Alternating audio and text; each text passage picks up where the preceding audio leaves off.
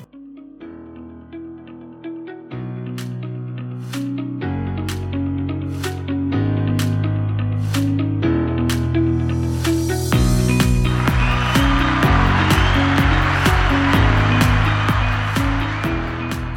och välkomna till ett nytt avsnitt av Lifetalk-podden. Det är podden för mental klarhet och personlig utveckling. Med mig, Karin Haglund, kost och hälsocoach och min man Anders Haglund, transformativ mental coach. I podden får du svar på dina och andras frågor om personlig utveckling och mental hälsa. Hur du lever ett bättre liv helt enkelt, inifrån och ut. Vårt mission är att öka det mentala välmåendet genom en mer grundad förståelse för hur vår fantastiska hjärna fungerar, hur vi kan lösa upp våra mentala knutar och bli den bästa versionen av oss själva.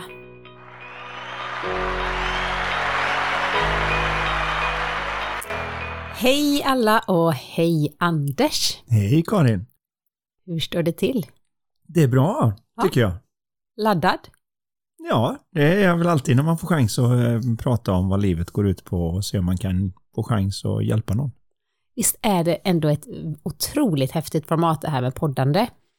Att folk kan lyssna på oss, på mig och dig, när de är ute och springer, sitter i bilen, på väg till jobbet och få med sig insikter. Så att vi kan liksom förändra människors liv eller förbättra människors liv genom bara att vi sitter här och pratar in. Mm. Det svåra är ju att det är så mycket att välja på idag, eller hur? Att hitta rätt och hitta det som passar och sånt, det är ju det svåra med all information som dyker Mm. upp. Så eh, vi hoppas ju att det är många som hittar hit naturligtvis som är bra passform för just våran lilla podd. Ja, och som vill lyssna och tycka att det är intressant och också lära sig mera om eh, psykologi och vårt inre mentala välmående. Mm. Det som jag brukar säga när jag jobbar med den fysiska hälsan, att allting kommer ju inifrån vår mentala hälsa. Mellan öronen, att vi bestämmer oss och att vi mår bra där. Ja, eh, ska någonting ändra på sig för oss i livet med vår upplevelse och så, så behöver det ändra sig hur vi tänker eller vårt förhållande till hur vi tänker. Men allting vi upplever kommer ju från det vi tänker. Det är därför två personer kan stå jämte varandra och titta på exakt samma sak och den ena tycker att det är fantastiskt och den andra tycker det är fruktansvärt. Det är ju väldigt intressant. Ja, det är det. Men eh, jag tycker vi börjar med frågorna direkt idag. Vad tycker du? Ja, det ska bli spännande att höra vad du har samlat ihop den här gången. Har jag samlat på mig lite frågor och kom ihåg det. Det är så roligt att få era frågor. Så eh, skicka antingen på mail eller så går ni bara in på vår hemsida. Ka inte karinhaglund.se, det är min hemsida, men lifetalkpodden.se. Där kan ni ställa frågorna direkt och då hamnar de i min inkorg. Och så väljer jag ut några passande frågor inför varje avsnitt som då kommer varannan vecka. Mm. Så nu kommer jag läsa upp den första frågan. Hej Karin och Anders, tack för en härlig podd. Jag har lyssnat på alla avsnitt och det hjälper mig att komma ihåg och hitta nya infallsvinklar på mental klarhet. Jag har en fundering kring det ni säger om att det inte finns något man kan göra stressad eller pressad som man inte skulle kunna göra bättre lugn och harmonisk. Hur hänger detta ihop med adrenalin och dess effekt på vår prestation? Jag hörde utförsåkaren Mattias Hargin, om det nu uttalas så, det vet Mm. inte jag, för jag vet inte vem det är, häromdagen prata om att han behöver ett visst adrenalinpåslag för att kunna prestera. Vilket låter logiskt eftersom adrenalin, så vitt jag förstår, ger oss temporärt ökad styrka, uppmärksamhet och reaktionsförmåga. Menar ni att han hade kunnat bli ännu bättre om han låtit bli att hetsa upp sig inför varje åk? Med vänlig hälsning Ronny. Mm. Nu lämnar jag över Nu svaret på den här frågan. Vad Ja, skönt. Till dig, experten Anders Haglund. Ja. Det här är kanske en av de vanligaste missuppfattningarna när man pratar om mental klarhet. Eh, är ju att det skulle vara någonting som har med det övriga sinnesståndet i sig att göra. Man kan ha mental klarhet när man är ledsen. Man kan ha mental klarhet när man är uppe i varv. Man kan ha mental klarhet i varstans. Det är en enormt stor skillnad. Jag ska ta som ett exempel här med en proffsgolfare som eh, jag coachade. Där vi pratade mycket om nervositet. Därför att eh, hans första grej som han sa var Jag är alldeles för nervös. Andra ord, för mycket adrenalin, för mycket påslag. Men han hade också den här idén om att ett lagom påslag är ju perfekt. Och Då frågade jag, okej, okay, vad är det du vill att jag ska göra då? Ja, men jag vill att du gör mig inte nervös. Med andra ord, att om jag kunde bara på något vis sluta vara nervös så skulle det bli lagom. Men nu är jag alldeles för nervös när jag står där och ska ut och slå första. Och Då frågar jag så här, har du någon gång slagit ett riktigt dåligt slag på första tee när du är så nervös? Och sen, ja, det är ju det jag försöker säga. Det är ju precis det jag eh, pratar med dig om. Ja, men det jag undrar, har du någon gång slått ett fantastiskt slag på första tee även när du är nervös? Och så, ja, det har jag också gjort. Han sa. men vad har nervositet med det här att göra då? För om det var nervositeten som är problemet så skulle du inte både kunna slå dåliga och bra slag. Och sa, men vad är det då då? Alltså, det är något mer grundläggande bakom det. Så när man är harmonisk, när man är i mental balans, när man är mentalt klar, så blir nervositeten bara ett adrenalinpåslag som gör att bollen går längre. Man kan kanske trycka på lite hårdare i kurvorna för jag är starkare. Det här är ett gammalt, gammalt system som utvecklades för miljontals år sedan så att när vi blir överfallna eller någonting så antingen så var vi tvungna att springa väldigt fort därifrån platsen eller klara av att slåss mot vad det nu än var som attackerade oss. Och då får vi det här enorma påslaget från binjurarna som skickar ut mm. och når efedrin och adrenalin och det är en massa andra kortisoler och annat som också skickas ut där. Men de har bara en negativ effekt om jag har en negativ tanke om det. Så självklart vill vi ha den. Jag menar, är man styrkelyftare är det absolut essentiellt. Det finns, jag tror inte i varje fall, nu ska jag inte säga att jag är total expert, jag har inte pratat med så många styrkelyftare, men till många för att veta att de som ska lyfta riktigt tungt och slå världsrekord i sånt, de kan aldrig slå världsrekord på träning. I vissa sporter kan man ju det. I skytte till exempel. Där är ju, där är ju adrenalinet en fiende. För då börjar handen skaka och det är svårare att slå och skjuta mellan andetag och mellan hjärtslag som de är tvungna att göra för att pipan faktiskt rör på sig av hjärtslagen. När du, när du ska göra de här grejerna så är det ju att se att när jag då är styrkelyftare till exempel, då måste jag på med adrenalinet. För jag, kan jag lyfta jag vet inte, 300 kilo på träning så kanske jag kan lyfta 320, 330, 340 kilo med adrenalin och folk som skriker. Någon som står och örfilar mig i ansiktet och får mig att lukta på konstiga grejer som ska få mig att... Mm. Eh, och det har de ju sett naturligtvis.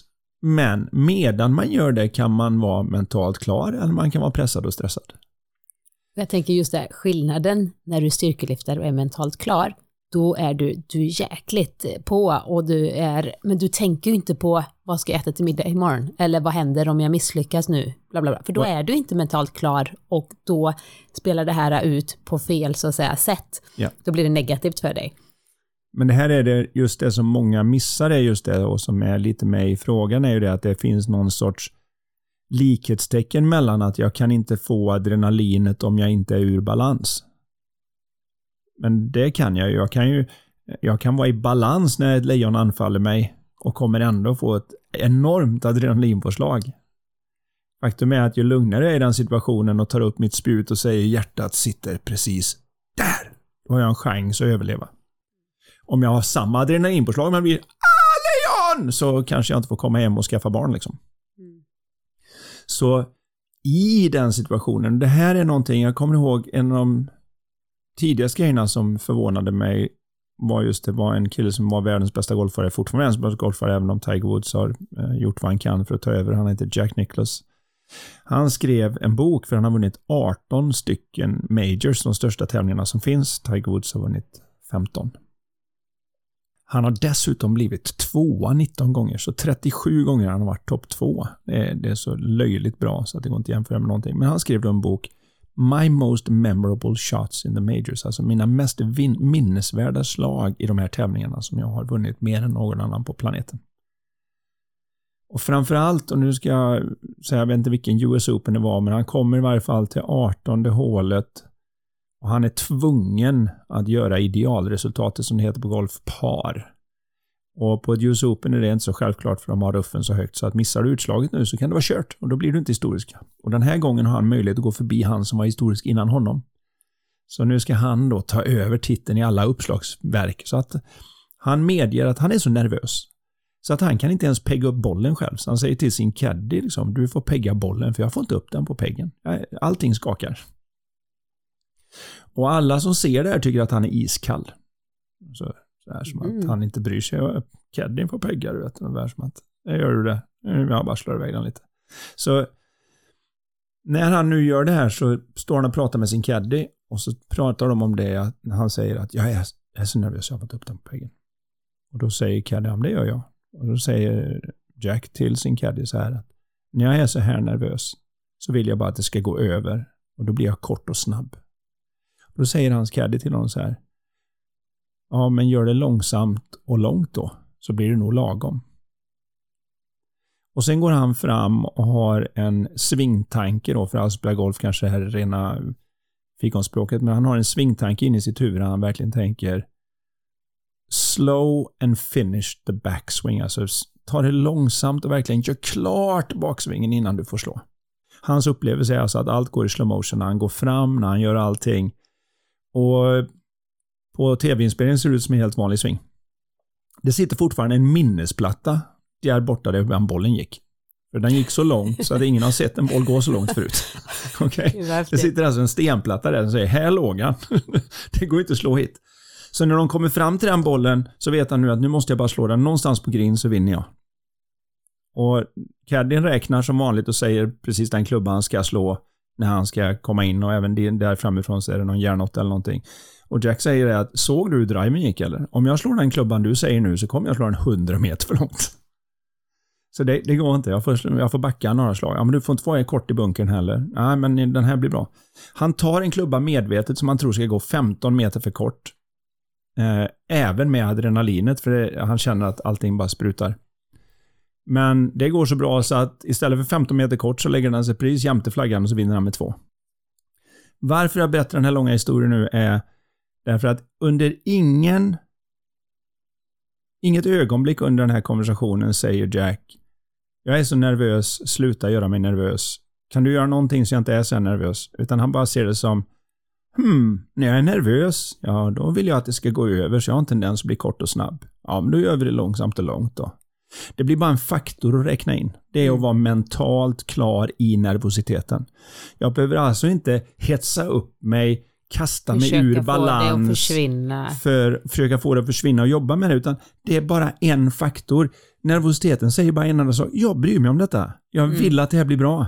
Jag, jag, jag, jag ser att det är något stort på gång. Det kan ge mig möjlighet som jag aldrig haft. Alla de här tankarna kan finnas där.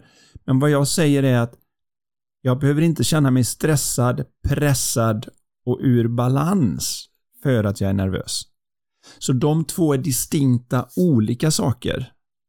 Och, här, och frågan var ju liksom att, eh, att om jag nu är då i balans, mentalt klar och harmonisk, då är, Lugn och harmonisk. Då är jag ju såhär liksom, jaha, är det US Open? Jag bara sova en stund så ska jag nog slå. Men det är inte vad jag pratar om. Mentalt klar och i balans och och är att du fortfarande är alert. Mm. Du är, inte, du är inte trött. Du är inte avslagen, utan du är så som man är när man sitter i goda vänners lag och kommer på att vad fick jag, vad fick jag allt det jag sa, roliga jag sa och hur kom jag in så bra i samtalet? Det är ju inte för att jag satt där och liksom Kom igen nu! Nu jäklar ska vi komma på något kul. Utan det är för att vi människor missar ofta att när jag tar bort stressen och pressen så tror vi att vi ram, lam, ramlar in i någon form av lobotomerat tillstånd där vi inte känner något.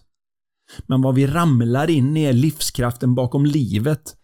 Den som en bebis har när de ska göra den enorma ansträngningen att ställa sig upp första gången. En maxövning att ställa sig upp första gången. Eh, som en max knäböj från den här styrkelyftaren. Och de får säkert vissa påslag där inne som gör att de och sen ramlar de, kanske slår sig och så får de och så upp igen. Mm. Men det är inte att liksom vara jag bryr mig inte för jag är i balans.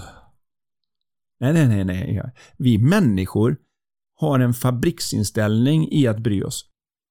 Vi bryr oss om hästar i diken och folk går dit och försöker hjälpa hästen upp med risk att få en hov i pannan. Vi bryr oss om katter i träd. Vi bryr oss om färgen på väggen i vårt vardagsrum. Vi bryr oss om att våra nära och kära ska ha det bra. Människor som säger jag bryr mig inte bryr sig extremt mycket. Det är bara det att jag bryr mig så mycket att det gör ont i mig så jag försöker fly det genom att säga att jag faktiskt skiter i det här. Mm.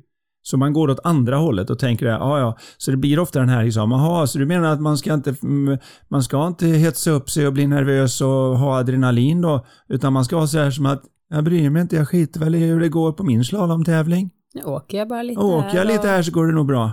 Nej, nej, nej, jag är fullt alert, jag är medveten om det, men när jag har mina mentala fakulteter där, då kan jag så att säga trycka på snön om vi nu pratar om den här intervjun. Mm. Istället för att ha ett spann där jag kanske känner om jag trycker 80 till 87 kilo på snön så kanske jag börjar bli så exakt så jag kan känna nästan om det är 83 eller 83,5 kilo jag trycker i kurvan. Vilket gör mig mer exakt.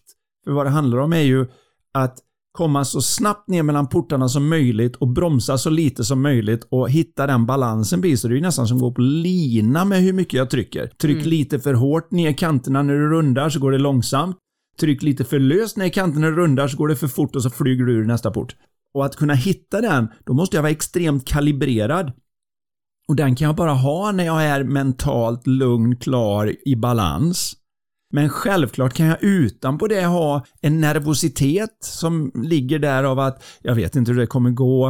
Eh, Det här är OS, det här är VM, det här är min chans att slå mig in i landslaget, det här är chansen att vinna DM, vad det nu än är. Men just när det gäller, tänker jag, då har man ju inte de tankarna, för då Nej. förstör ju den här nervositeten. Nej, nej, nej. Men jag säger bara att det, nervositetspåslaget kommer av att vi genom årmiljoner är gjorda för att när någonting verkar viktigt så får vi lite extra resurser. Mm. Men jag behöver inte hoppa ur balans för att hitta dem. De kommer, Och man behöver inte göra sig nervös, försöka skapa en nervositet, en viss nivå av adrenalin. Eller? Nej. Utan den kommer väl också bara naturligt av att har man tävlat hela sitt liv i en viss idrott och det gäller en viss tävling, så kommer den så att säga naturliga nervositeten av att du står där. Och nu är det dags för din tur. Ja. Men börjar du tänka, åh herregud, och, eh, alltså, och, och tänker antingen framtid eller dåtid, eller tänker man ramlar, och då sänker det ju dig. mm, Finns det ingen möjlighet att du kan använda adrenalinet och göra ditt allra bästa? det handlar väldigt mycket om att se att den känsla jag har i kroppen som kan vara obekväm är egentligen bara en signal att koncentrera dig på vad du vill ska hända och vad du ska göra nu. Mm. Men gå tillbaka till vad det handlar om. Okej, så ett par djupa andetag, i med stavarna och hopp ut ur gaten och, och sätt, eh, sätt ingången i första porten, nästa och det spelar ingen roll vad jag håller på med så är det vad det handlar om. Liksom. Jag får mina resurser i samma stund som jag i tävlingssituation tar tag i den där eh, skivstången och ska lyfta den då, om vi pratar styrketräning. När du känner att du har 430 kilo att lyfta så kommer kroppen när du har sagt till att nu ska den här upp, så kommer den att skicka ut resurser. Mm. Så det är inte... Det jag vill klara upp missförståndet här att man, man tror på något vis att nervositeten i sig är ett vara eller icke varande i den mentala balansen. Men det är det Mm. inte, utan jag kan vara ur mental balans och vara nervös och då är det hemskaste jag vet. Jag kan vara i balans och nervös och då är det den bästa vän jag någonsin Mm. haft. Men det kommer med den där också att nu är inte allting kalibrerat som det brukar. Jag kan tycka att jag knuffar till någon löst, men det blir alldeles för hårt. Det kan bli lite som alla varit med om kanske när de var mindre, när man satt med eh, mjölkpaketet på bordet och man trodde det var en massa kvar, men så var det inte det. Så man lyfter i den som den väger över ett kilo eller vad det nu kan vara på en två liters pack eller någonting. Men det är bara en lite grann i botten kvar så den liksom och så flyger den bara upp nästan för att Mm. jag kalibrerade in för att lyfta två kilo så vägde den bara två hekto. Och då blir man lite förvånad när man nästan lyfter upp den för mycket. Eller så när man går upp för en trappa och så är man helt säker på att det är ett trappsteg Steg till och man bara, hapuff. Ja, Det är ja. jättekonstigt steg. Och då är man av i kalibreringen på hur det fungerar och det kommer naturligtvis eh, nervositeten med. Det är bara av erfarenhet man kan börja lära sig det som Jack Nicklaus sa att, Mm. vet du vad? Eh, Normalt sett är det den här klubban, men det är det inte den här gången. Normalt sett känns det som jag trycker så här hårt i slalomsvängen, men när jag är så här nervös får jag uppleva det som jag trycker lösare, så trycker jag ungefär så hårt som jag normalt sett gör. Och den kalibreringen byggs av erfarenhet och ju mer erfarenhet man har på den och ju mer man förstår hur det fungerar, ju mer vet man att jag kan bara göra mitt bästa och så är det en inlärningsprocess. Mm.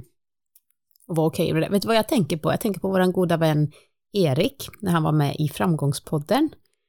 Och jag vet inte om du har lyssnat på det avsnittet, men då sa han så här att jag har, varför har du, jag kommer inte ihåg, han satt och kramade någonting, så frågade han Alexander Pellros, varför sitter du och, och har den här grejen i handen? Mm. Jo, för det är min påminnelse om att jag vet att när jag är lite nervös, och jag tycker det här ska bli liksom lite spänd, jag tycker det här ska bli jättekul, så har jag en tendens att prata väldigt fort. Mm. Så det är bara en påminnelse i det här tillståndet att jag ska prata lite lugnare. Ja. Och då, då tänker jag så här, då är man ju väldigt ment- mentalt klar i sin så säga, nervositet och gör det bästa av att, yes, det där extra påslaget, en liten påminnelse bara att du har en tendens att prata lite fort när du är Ja. lite nervös. Den, den, redan i den lilla medvetenheten, den lilla stunden där medvetenhet att så här är det, så har jag tagit edgen av det. Jag har tagit bort momsen på Mm. det dåliga av det. Man blir inte rädd för det då. Nej, Utan utan, jag, bara- det är bara någonting som man räknar in i sin ekvation så att säga. Mm. Precis som då Jack Nicklaus gjorde där eller som att okej, så här brukar det bli om jag är sån. Ja, då får jag räkna med det så kan jag utföra som precis som vanligt.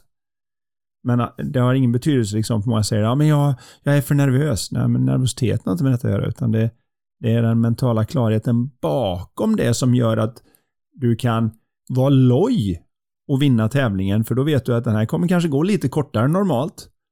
Och då tar jag en klubba till. Så jag är medveten om att nu är jag lite, jag har nästan gått åt andra hållet och blivit lite för loj Mm. mitt i allt det här.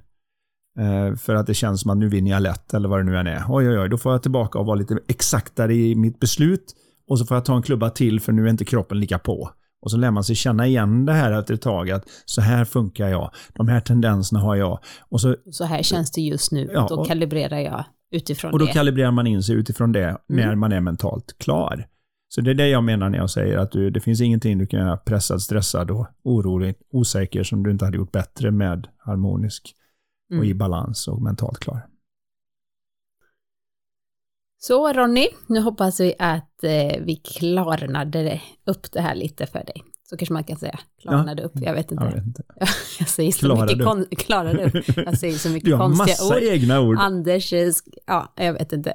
Jag ska inte säga att du mobbar mig, du, du, det är lite roligt. Jag Ja, kan liksom inte riktigt hitta rätt ord ibland, så jag tror att jag bara uppväxt med att jag hittar på lite Ja. ord. Och så Ja. har jag trott jag ibland ihåg att det är så man du, jag kommer ihåg första gången du var konfundersam. Och det använder jag fortfarande fast jag vet att det är fel. Jag tycker det är så bra ord. Ja, det är en bra kombination av konfunderad och fundersam. Ja, Ja, men ja det är kanske bara jag som säger så. Men då tar vi en ny fråga. Hej på er båda. Jag vill veta mer om kreativitet och hur man får bättre tillgång, till, tillgång till sin kreativitet. Jag har en idé om att skriva en bok, men varje gång jag ska starta så känner jag mig som jag inte har en susning om vad jag ska skriva om. Känner mig blockerad. Hur, om det finns något hur, blir jag, blir jag mer kreativ och kommer i flow? Tack snälla på förhand. Linnea. mm, Det är så trevligt, ska jag bara säga, det är så trevligt att få ett namn på, ibland vill man vara in, eh, anonym eller så skriver man inget namn, men det är väldigt trevligt. ja, det är det. Så Och ett första namn är- gör ju inte så mycket kanske. Nej, men många. en, eh, en Linnea som vill hitta En sin Linnea. kreativitet Mm. eller få tillgång till den. För mig nu då som har, vad jag har skrivit nu, 830 veckobrev och ganska ofta när jag var ute och föreläste så sa de liksom, hur, vad, hur kommer du på något varje vecka att skriva? Och du och jag, jag tog ju med dig på en skrivarkurs på Jungfruöarna. Det är ju ett gott skäl att gå på skrivarkurs, eller hur? Men det som slog mig allra, allra mest under hela den kursen som satte sig för mig, det var eh, när Michael, som är en god vän till oss, vilket var ett av Michael Neal, Michael ja. Neal, gick, som är en god vän. När han sa att han själv hade haft lite sånt här, fast han nu har sju bestsellers, eller vad det nu än är. Och han hade läst från Mark Twain, tror jag det var, att Mark Twain hade ingen idé om att han skulle skriva något briljant varje dag, utan det enda han skulle göra var att darken the page. Det innebär att hans jobb var färdigt om han fyllde tre sidor med bläck, för de satt ju inte med dator på den här tiden, utan fick ju skriva med bläckpenna. Och om han bara bläckade ner tre sidor, så han bara skrev ord liksom. Tre sidor, då var Mm. hans jobb för dagen slut. Mm. Och han hade upptäckt att om han bara började skriva, bara börja skriv, utan att ha någon grej om det, Mm. Så nästan alltid efter en och en halv, två sidor så börjar han nästan titta ner på det han skrev och säga nej, det menar du inte. Sa han verkligen det? Så det var som det kom från någon annan att hur kan han med? Nej, gjorde han så mot henne? Och så börjar det här kreativa flödet komma in. För vad vi tror oftast det är att kreativitet är någonting som vi skapar. Och kreativitet, det är någonting som vi i vår som essens som människor är. Så det är någonting som vi avtäcker. Den finns alltså där 24-7, men är mer eller mindre blockerad, vilket är vad man säger när man säger writers block och allt mm. som man hittar på. Men när vi ska ta oss an det så känns det som att jag har det inte, vem har tagit det, var hittar jag det? Istället för att se att sätt dig ner och kör igång så kommer det ofta. Mm. Hur blockad man än är. Men det är det att man letar efter den perfekta meningen. Man, man, man tror, i... Man tror man ska skriva en sån där nobelpristagarstart som It was the best of days and it was the worst of days. Som en mm. berömd mm. bok börjar. Att man ska hitta den där frasen, liksom, mm, den där som gör att alla direkt när de läser den vet att nu är den inne på en resa här. Men om man bara sätter sig ner och börjar skriva så ingår det att det kommer. Det kan du se på minsta barn. Jag menar vi har tre stycken. Och var väl igår tror jag det var lite bråk om speltider och allt vad det var. Och så sa jag, men kan vi inte spela lite kort eller något istället? Ska vi inte titta på någonting? Och det var nej, jag ska bara spela, jag ska bara spela. Jag ska spela. Sen började vi spela lite kort och sen när vi var inne på andra partiet var det så men kan man inte göra så, kan man inte göra så, kan man inte göra så? Och så börjar kreativiteten komma igång igen. Mm. För när man väl är inne i det och de slutar blockade med den här enda, enda tanken som var om inte jag får spela så är mitt liv kass och jag kan inte må bra. Så det enda sättet jag kan må bra är att du ger mig en fjärrkontroll och jag får börja spela. Och när den sitter där så är den i vägen för, den blockerar som ett åskmoln framför solen så ser man inte solen men det är inte att solen är borta. Eller som att man får för sig, nu ska jag skriva en bok, den ska vara färdig si och så, den ska handla om det. Och, och så är man liksom fast i den tanken istället ja. för att bara börja. Jag tänker på mina fem fysiska böcker som jag har skrivit mm. vid det här laget. Aha. Till exempel första boken, den är väldigt gedigen och, och, många sidor och allting och var ett enormt jobb. Alltid när man gör någonting första gången. Det var väldigt roligt. Och eh, när man har gjort sin första bok så är det väldigt mycket lättare att göra den andra boken. Men då sa, det skojade lite för mig på bokreleasen, sa men nu, nu blir det ingen ny bok på ett tag, va? för att då var jag gravid med barn nummer två, mm. Colin. Jag skulle inte skriva någon bok, nej nej. Jag kunde liksom inte låta bli, det bara kom till mig. Jag ska skriva så här, jag ska, och så började jag med små och lappa lite överallt och sen in i datorn och sen så började jag strukturera upp det. Jag gick upp tidigt på morgonen när jag satte mig. Mm. Och det, det bara flödade på riktigt. Jag hade ingen deadline, jag skulle typ inte skriva en bok. Och boken släpptes då när han var tre mm. månader, så den var helt färdigskriven innan han föddes. Sen är det alltid lite så här med tryckeriet och ja, det tar lite tid innan allting är på plats. Sen bok nummer tre, om du kommer ihåg, Karins frukost, den skrev jag ju när jag var mammaledig med honom. Jag har verkligen, verkligen, verkligen, nu blir det ingen mer bok. Men så fick jag bara bästa bokidén. Ja. Så det är som ju mindre man så säga egentligen bryr sig om ett resultat, ju mindre man bryr sig om att så här, så här, så här ska det ske och ha de här fasta, alltså lite reglerna för att ja, jag ska skriva en bok eller ja, jag ska göra det här och exakt den här vägen är det. Ju mer man kan släppa på dem, desto mer bubblande tar sig kreativiteten dig kanske någon annanstans eller en annan bok, eller kanske inte en bok du ska skriva, men det kommer visa sig när man låter avtäcker avtäcka det som stoppar. Ja, och det som blockerar är ju då de pressade och stressade tankarna, de osäkra tankarna om det hela. Har jag något, lilla jag något att säga? Jag kan inte komma på någonting. Men det gör man ju. Man kommer på massa kreativa ursäkter för att inte skriva. Mm. Det är vad som kommer. Mm. Så kreativen flödar igenom liksom. Jag kommer på massa kreativa skäl till varför det inte går. Eh, jag kommer på massa kreativa grejer för att se till så mina fingrar inte rör tangentbordet och skriver.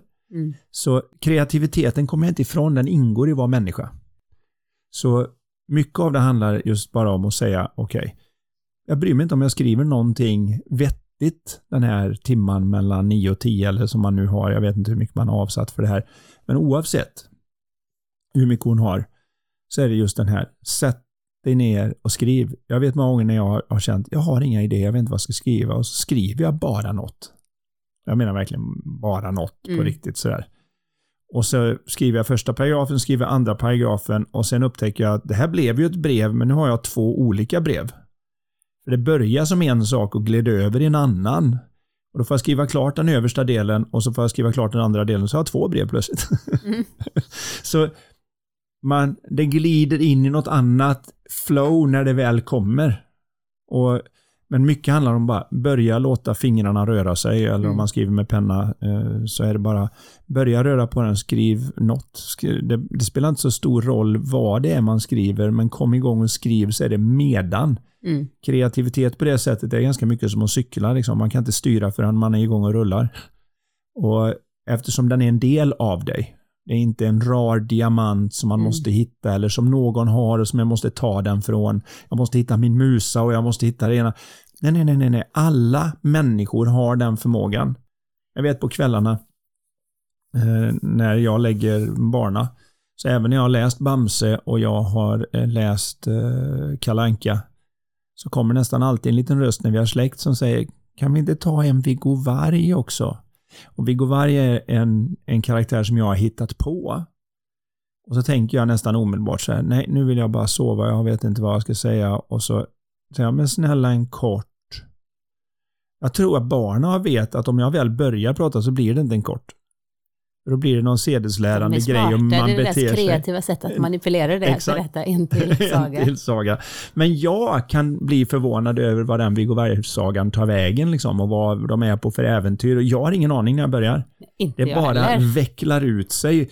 Och Vissa gånger är det faktiskt så bra som man tänker, det här borde bli en barnbok. Det här är Mm. ju grymt. Liksom. Och det har ju gått så pass nu att de tycker, kan vi inte ta den istället för att läsa den där färdiga? Jag har ju kommit dit att jag, när jag berättar saga för barnen så brukar jag fråga, okej, har ni några önskemål? Och så kanske Colin säger så här, ah, det ska handla om Minecraft eller någonting, ja, som jag typ inte kan så mycket om, men så bara, jag bara hittar på. Mitt problem är ju att jag, bara, jag är väldigt bra på att hitta på, så att, alltså konstiga grejer. Så dagen efter när han säger, kan vi få fortsättningen? Så kommer jag inte ihåg ens vad jag har sagt. Nej. Du, du har ju, du har Ja, ju Viggo. Varg och du har väldigt så här starka karaktärer. Mina är alltid Viggo helt bästa olika. kompis är Harry Hare. Harry, Harry. Mm. Men De- det jag ska s- säga så här till, till Linnea här och alla andra som lyssnar att när man vet att man har, är i det här flowet, det är när det känns lustfyllt, enkelt, att det liksom bara flödar genom dig. Du behöver inte anstränga dig, utan det känns bara naturligt och du, Men jag- jag vill också säga så här att det blir väldigt lätt en kamp om att man måste hitta... vara i flow, så kanske det kan bli, men det behöver man inte. Nej, för Man hamnar där. Men skriv vanligt så kommer till slut flowet komma i det. Det är som att om du vill ha en djup, meningsfull konversation med någon på två, tre, fyra, fem minuter Mm. Så behöver du förmodligen gå igenom en del plattityder och hur vädret är och hörde Mm. du vad den kändisen gjorde. Och medan man pratar om det så plötsligt kommer något upp som man inte visste var ett ämne ens när man började. Inte att man säger de här sakerna för att till slut komma till sin poäng, så att säga, Mm. utan det dyker upp i den processen.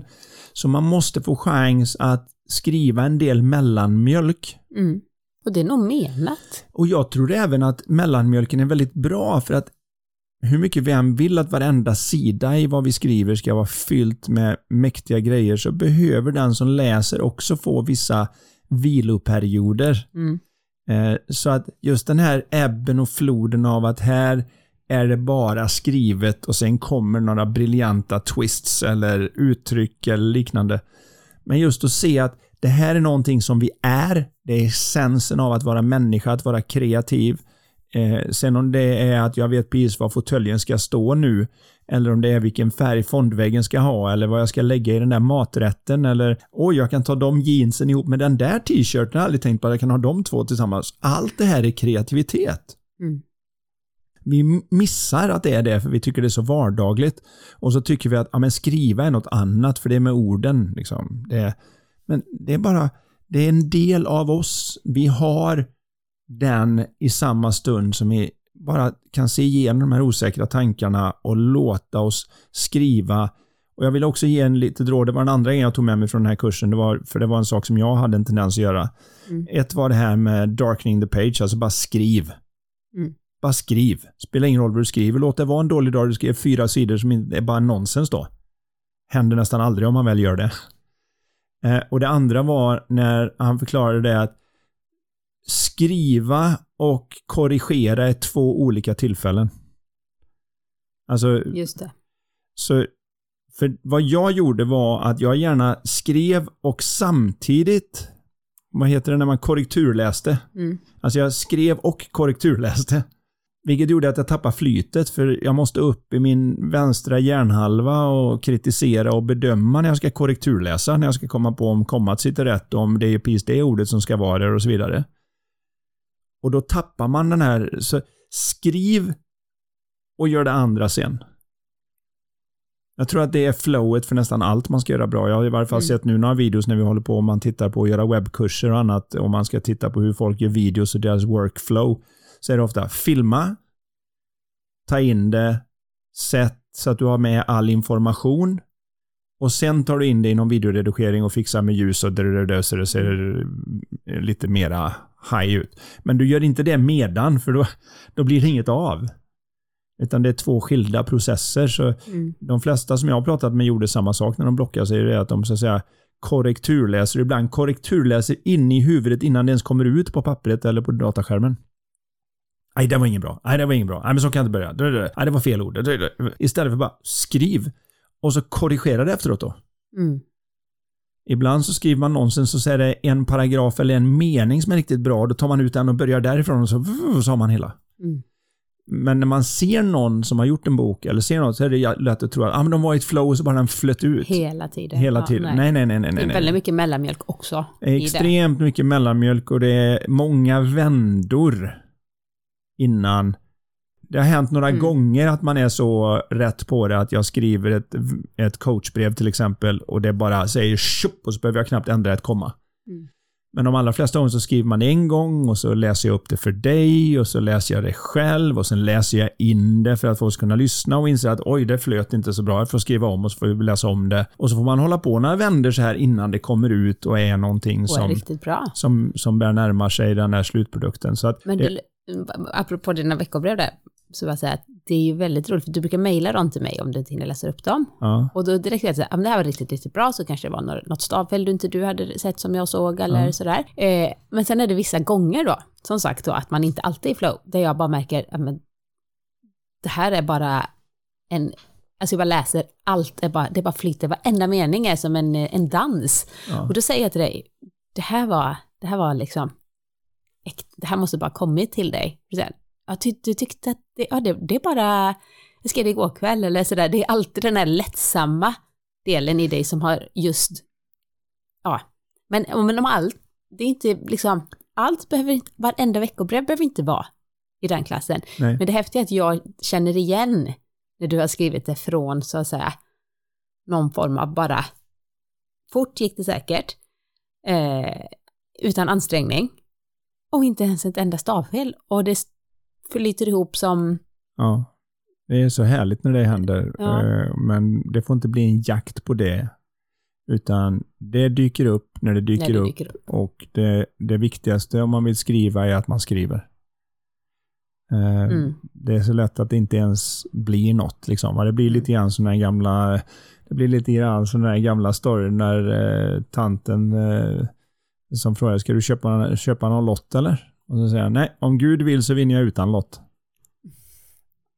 Nej, man får göra, sin, del. man får göra sin del. Va? Det är Ja. svårt att vinna lotteriet utan lott. Mm. Det är svårt att vinna den med lott. Det är svårt att bli författare utan att skriva Just precis. någonting, inte ha några skrivartimmar. Och, och det är lätt att man recenserar den innan och tänker att jag får inte skriva, det måste vara bra första gången, men det är ingen som gör... Allting som är värt att göra riktigt bra är värt att göra dåligt i början. Eller som jag har uttryckt det ett antal gånger och blivit citerad på är ju det att du behöver faktiskt inte vara världsmästare för att börja, men du måste börja för att bli världsmästare. Ja, det är så bra. Mm. Det är så bra. Kommer du ihåg när jag började med raw food för, eh, vad ska det kunna vara, 13 år sedan kanske? Tror jag. 12-13 år sedan, var i alla fall innan, innan barnen. Eh, och så inspirerad, jag tror vi hade varit i USA eller om jag varit på kurs med Erika eller hur det var, att jag kom hem och skulle göra trerätters middag. Och nu när jag tänker tillbaka, herregud, alltså det var väl okej, okay, det var inte äckligt. Men det var ju liksom...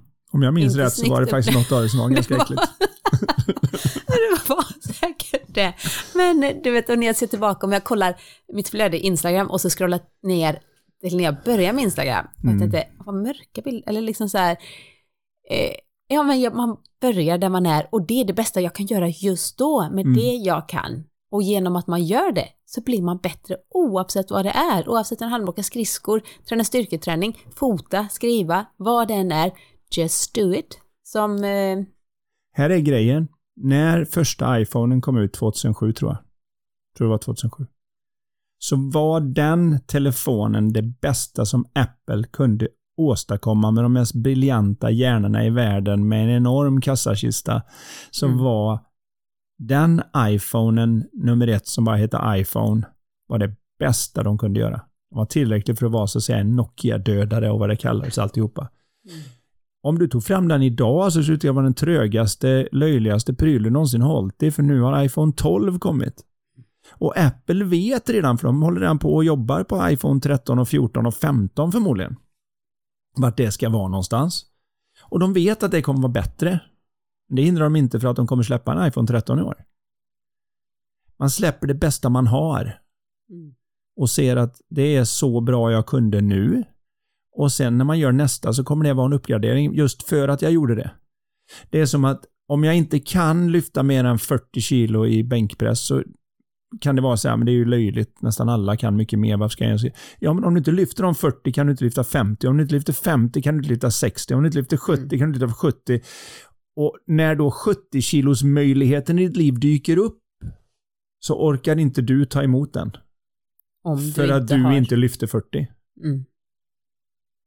Och då är det någon annan som har, är, klarar av att ta emot 70 och så tycker du vilken tur de har. Mm. Eller vad de kan men inte jag. Ja, men det är det här som är, låt, låt tangenterna gå. Du mm. är kreativitet vill jag säga till mm. Linnea här. Mm. Du är kreativitet och, om och du... alla ni andra också som ja. lyssnar på det. Vi alla är kreativitet. Ja, jag såg senast, eh, jag var inne och tittade på räknaren, vi är 7,8 miljarder människor.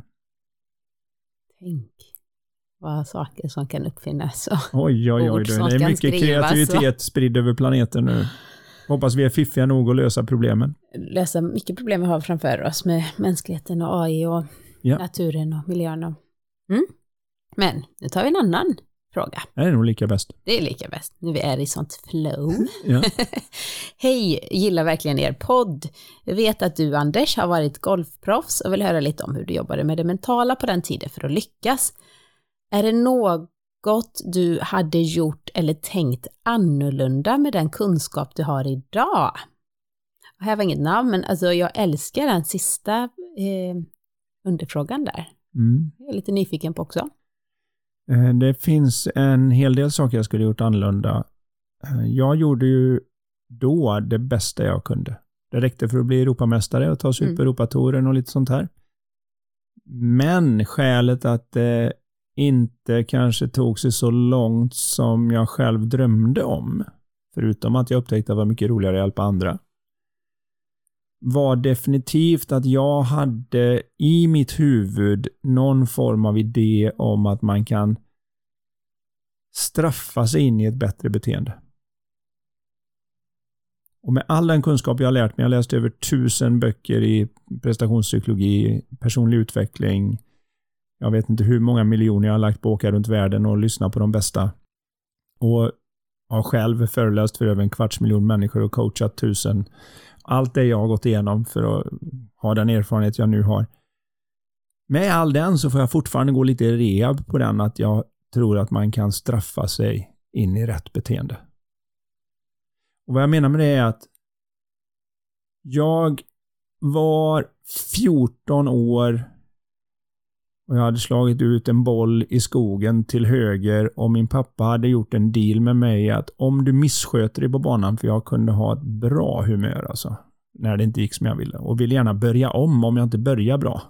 Då säger jag, pappa vi går och börjar om på ettan. Nej, vi ska spela en runda nu. Vi har inte tid med det. Vi ska vara hemma och äta middag och sånt sen. Vi kan inte börja om bara för att du inte gillar hur det gick. Du, det ingår, du kan inte bara börja om varje gång.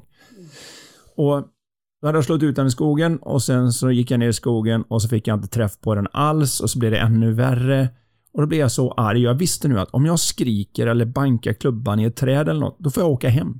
Så trots att jag nu verkligen inte har det roligt alls på för jag är så arg och jag är så besviken på mig själv, så vill jag ändå inte åka hem för det är så roligt att vara där. Så jag stoppar klubban i munnen på mig själv för att liksom så här för att inte pappa skulle höra det här. Och lyckas bita så hårt att jag biter av skaftet. Jag bara förklara vilken nivå av tryck det är för den som någonsin har känt på ett stålskaft.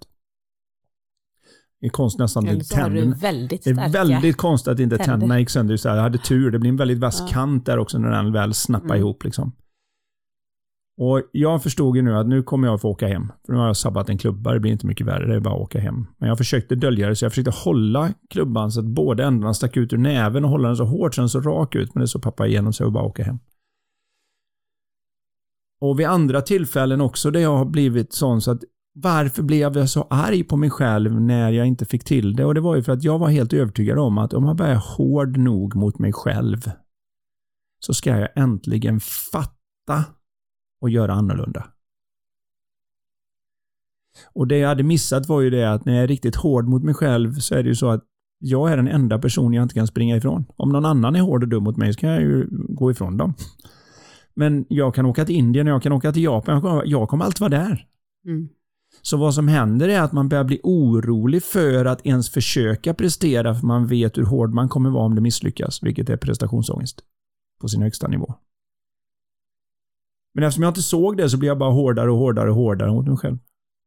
Lågpunkten för mig eh, var jag åkte ihop med en annan eh, spelare ner till en tävling som gick i Clermont-Saint-Ferrand, hette det. Det är därifrån som Volvic-vatten kommer för den som någon gång har druckit vatten i Frankrike eller någonstans där man säljer Volvic. En vulkan som ligger där, ligger en, eh, det är faktiskt själva de som eh, gör vattnet som har byggt golfbanan. Och de bjuder då in till en tävling för proffs där för att göra lite reklam för vattnet naturligtvis. Så det är Volvic-tjejer och det är Volvic-vatten och det är överallt för publik och mm, tv och allt vad det nu än är. Och jag har nog aldrig varit i sån form som jag var där. Alltså jag, jag har aldrig, som vi säger, prickat bollen så bra. Puttning, allt. Det fanns ingenting där. Så jag kommer dit verkligen med den här känslan. av, Vad gör de andra här? Jag borde vinna detta. Man, man har lite hybris. Man måste ha det också. Man måste tro på sig själv naturligtvis. Och jag kommer dit och jag träffar bollen bra, men om någon annan så är det lite felstuds, lite felbeslut, lite någonting och plötsligt är jag nära att missa vad man kallar katten. Och Det innebär att om man spelar torsdag och fredag, om du inte är bland de 65 bästa där, då får du inte spela lördag, söndag och då får du inga pengar, då får du bara utgifterna och så får du åka hem igen. Och jag inser ju nu att det här kan ju hända och då spänner jag mig lite extra och blir extra hård mot mig själv och så missar jag den här katten med ett slag när jag känner att jag borde vinna. Och jag är så här så att jag pratar, alltså det är så dålig stil. Jag pratar inte ens med han jag delar rummet med och som jag delar bilen med. Jag bara checkar ut från hotellet, tar bilen och så drar jag till Lyons flygplats. Det är ja, nästan, det är i varje fall ett par timmar att köra. Jag kör i 160 hela vägen och slår upp näven i taket och skriker på mig själv hela vägen. Över det här. Jag vet den låg på, jag vet inte om ni har varit på ett sånt lågt ställe, men det är verkligen som att varför håller jag på? Jag, om det inte funkar när jag, när, jag, när jag är så här bra och det inte funkar då, hur i Nu vill jag ge helvete? liksom. ja, eller, ja. Alltså jag var så arg, jag brydde mig inte. Man blir väldigt självisk när man mår dåligt. Jag säkert någon Mm. med. Jag brydde mig inte vad han, hur han skulle ta sig från golfbanan när jag hade tagit bilen. Mm. Jag brydde mig inte vad han gjorde med hotellet. Jag brydde mig inte vad han spelat. Jag skulle bara därifrån. Mm. Och jag bankade upp i taket så att det var bokstavligen bucklor upp. Varför beter man sig som en sån här idiot? Jag gör ju inte det för att man är idiot. Man gör det för att jag Nästa tror att om jag äntligen kan piska mig själv in i shape liksom. Så ska jag väl fatta och använda alla de här resurserna som jag vet när jag står på ranchen och på puttinggrinen är världsklass. När jag väl fick till det så vet jag att hur sjutton, jag kan inte se riktigt någon ska kunna spela bättre än det här. Jag borde vara med och slåss om det i varje fall. Och så går man ut och gör någonting som är fullkomligt sådär åt andra hållet. Det kanske inte är när man missar katten med ett kan man tycka, men för mig var det där det var Mm. ja. Och den, den resan där, det var väl lite av en vändpunkt, för det var också då som jag extra mycket kände att nu måste jag reda ut det här. Det här är ju inte okej. Okay. Mentalt menar du? Eller ja, men det är ju någonting som jag inte fattar här. Och som ingenjör mm. utbildad så insåg jag att det är något jag har fått om bakfoten. Så här ska jag, jag gillar ju inte hur jag beter mig. Man går ju till sin kompis och säger att det gick inte bra för mig, jag skulle vilja flyga hem. Och jag har ordnat en biljett, är det okej okay om jag tar bilen ska jag ta en taxi? Eller, man, man beter sig som en vanlig människa liksom, men det gjorde jag inte. Jag bara svartnade liksom i det här att jag var helt i min egen lilla värld där jag skulle i stort sett tortera mig in i ett bättre beteende. Och det kan jag ju säga tar bort en hel del glädje i takt med att man håller på. Så att man var mycket gladare och trevligare när man var 15 än när man var 25. Och mycket gladare och trevligare när man var 25 än när man var 30. För på vägen så har man fortfarande idén att nej, nej, nej, nej. Om det inte funkar då banka skiten ur mig själv mentalt mellan öronen för att få det bättre. Så kan man banka skiten ur sig själv lite mer så går det bättre. Det är nästan, det är nästan den militära devisen att om det inte går med våld så går det med mera våld. Och den hade jag ju ändrat på mycket tidigare. Och det är väl det jag tänker på. Tänk den erfarenheten du har som tyvärr att du har behövt gå igenom den, det psykologiska lidandet som det faktiskt har varit. Men du ser ju det direkt hos människor du coachar inom, eh, alltså idrottare. Mm. Alla har ju inte det så, men du kan ju fånga upp det och hjälpa dem. Jag tänker att du kanske, det kanske är lättare för dig eftersom du har varit där själv. Ja, men det är det ju Been naturligtvis. There, done that. Eh, se till att det inte låter, det är låter vanlig, hända någon annan. Det är vanligare än man tror, för det är ofta så man blir uppfostrad. Att när vi gör fel, när vi beter oss, så drar våra föräldrar genast bort sin kärlek. Alltså med andra ord, man är inte lika trevlig, man är lite hård i rösten, man är lite straffande, gå till ditt rum, allt vad det nu än är. Och det där tar man ombord och så gör man likadant inne i sitt eget huvud. Mm. Och sen så lovar man sig själv att man aldrig ska göra det med sina egna barn och så upptäcker man att man gör det. Så det är en kedja som man får bryta så gott man kan var och en. Och det är ju i den resan som man lär sig allt det här, så att när jag sitter och coachar, man lär sig lika mycket av dem som de lär sig av mig. Mm. Och jag, kan ju, jag har ju märkt att det kanske, jag trodde ju att det var jag bara som var dum i huvudet ungefär. Men, och att jag sen kunde då via allt jag lärde mig komma ur det. Men det visade sig att nästan huvudsakligen så håller alla på med samma idé. Att mm. om jag bara är tuff nog mot mig själv så ska jag äntligen fatta och sluta göra de dumheter jag gör. Och de ser inte att det är det som gör att jag blir mer stressad och, och pressad. fast och, i dumheten överhuvudtaget. Stressad typ. och pressad och osäker, det som vi pratade om innan. Mm. Och, och, det går sämre och sämre. Och ju sämre det går, ju mer pressar jag. Och ju mm. mer jag pressar, ju sämre går det. Och sen till slut och så trycker jag den så långt ner i botten att jag faktiskt ger upp. Och när jag ger upp så flyter jag upp och så börjar det gå bättre igen. Mm. Och så fort det börjar gå bra så tänker man, ja men tänk hur bra det hade gått om jag hade pressat på mig själv då. och sen är man igång igen. Och det är därför du har de här upp, och så svacka. Upp och så svacka. Det är det här mentala mönstret av att man försöker straffa sig själv.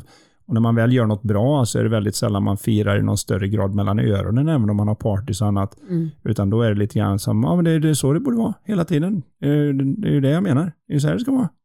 Det är lite mera som att, ja, mm. vad vill du då? Lite som chefer kan vara med anställda. Liksom. Vill du jag ska applådera för att du har gjort ett bra jobb den här veckan? Det är därför jag betalar en miljon om året. Så att det här är någonting som behöver ändras rakt över. Mm. Så i det här djupet av frågan då ska jag säga att jag jobbade mentalt, eh, om vi tar den andra delen av frågan då. Mm. Nu var det ju det mycket fokus. Också, jag, jobbade, men... Eh, jag började mentalt och trä, jag började träna mentalt när jag var 13 år. Mm. Det är ju tidigt. Mamma hade hittat någon eh, mental träning med Lars-Erik Unestål och jag låg hemma och gjorde den. Jag hade beställt hem den på den tiden på kassettband. Eh, från Veje förlag i Örebro. Ja, Många lyssnare kanske inte ens vet 1978. Då är jag född. Mm. Ja. Så när du föddes, då började jag träna då började jag träna mental träning hemma och låg och spände vänsterhanden och låren och vaderna. Och var ute och gjorde alla de här sakerna och sen så jobbade jag med inre samtal och jag vet inte allt vad jag gjorde. Man åkte till Tony Robbins och Richard Bandler och allt vad som har varit på vägen. Men allt detta är ju i någon sorts idé om att jag känner mig som en någorlunda smart människa, men jag får inte till det fast jag pressar. Och det tog en lång stund innan jag insåg att om jag har ett problem som är där under en längre period så är det faktiskt vad jag antar är lösningen är själva problemet. Och min, mer du försöker, desto... Det jag trodde var lösningen var att i stort sett piska mig tills jag fattade. Och kritisera mig så att när jag slog på ranchen, jag vet att det var en, en ögonöppnande grej när jag stod på ranchen och insåg att varje slag jag slog, hur bra det än var, så hade jag något fel på det. Den var en meter för hög, den var fem meter vänster, den var för långt ner på bladet, den tog i tredje skåran istället för fjärde skåran. För jag tänkte att jag skulle vara precis där. Aldrig hade det slagit mig då att nej, nej, nej, det är ju det som gör att du får stå här och träna så mycket. Hade du istället sagt att när den var lite tunn på bladet men gick rakt, så hade du sagt den var rak. Och när du fick perfekt träff och den gick lite vänster istället för att säga vänster, säger man det var perfekt träff, så hade hjärnan och nervsystemet ganska snabbt listat ut Hmm, du verkar gilla bra träff och så verkar du gilla när den går rakt. Jag sätter ihop de två om du vill.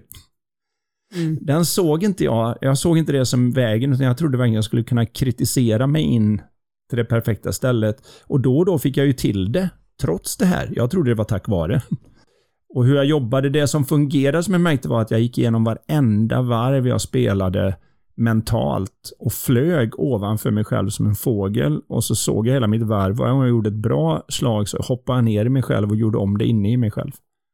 Det var min mentala sån. Det har också gjort att jag mm. kommer ihåg varenda, varenda slag som jag har slagit. Jag har haft några sådana där roliga grejer som min gamla landslagskollega Christian Herdin som nu är proffs nere i eh, Barsebäck. Han kom fram till mig en gång och sa, vet du om att du har slagit den bästa putt jag någonsin har sett? Ja, vadå? Vet du vart det var? Och så 18 hålet, Graz, 3,5 meter, vänster, höger, nerför. Hur fan kan du veta det?